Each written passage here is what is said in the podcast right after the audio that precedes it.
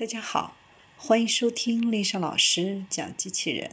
向孩子参加机器人竞赛、创意编程、创客竞赛的辅导，找丽莎老师。欢迎添加微信号幺五三五三五九二零六八，或搜索钉钉群三五三二八四三。今天丽莎老师给大家分享的是用于靶向药物输送的开瓶器微型机器人。能够有效杀死癌细胞。在不久的将来，微型机器人可能会在我们的身体里输送药物，但在实现这一设想之前，还有一些障碍需要清除。研究人员开发出的这款开瓶器微型机器人，可以钻入癌细胞内。并在纳入药物有效载荷的同时，保持快速，防止药物被血液或其他液体冲走。如果药物被直接送达目标组织，那么药物的效果最好。但不幸的是，身体是个动态的环境，药物可以被分散，使药物在靶区的作用降低，并在健康组织当中引发不必要的副作用。近年来，科学家们一直在尝试使用微型机器人将药物准确地送到需要的地方。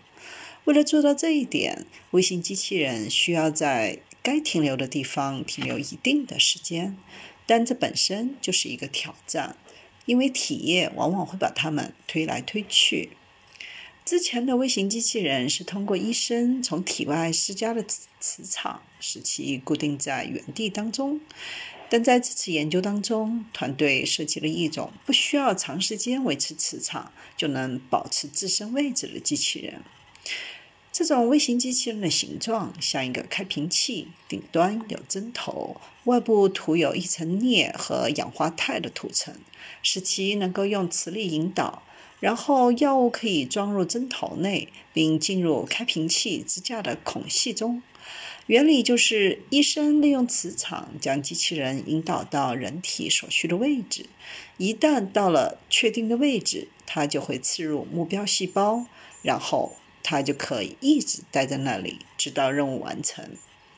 研究人员在充满液体的腔体中测试微型机器人，引导它们附着在组织的样本上。当手动操纵磁场时，需要五十五秒。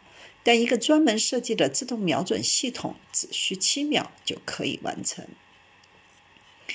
研究小组发现，需要以每秒四百八十毫米的流速才能将针头移开，这在某些地方能够很好的发挥作用，比如小动脉血管的流速约为每秒一百毫米，但较大的静脉和动脉可以施加更大的压力。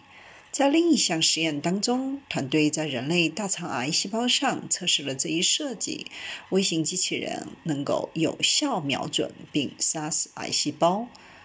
虽然它在人类身上的应用还有很长的路要继续走，下一步要想办法把更多的药物装到微型机器人上，并开发出更好的控制磁场来引导它。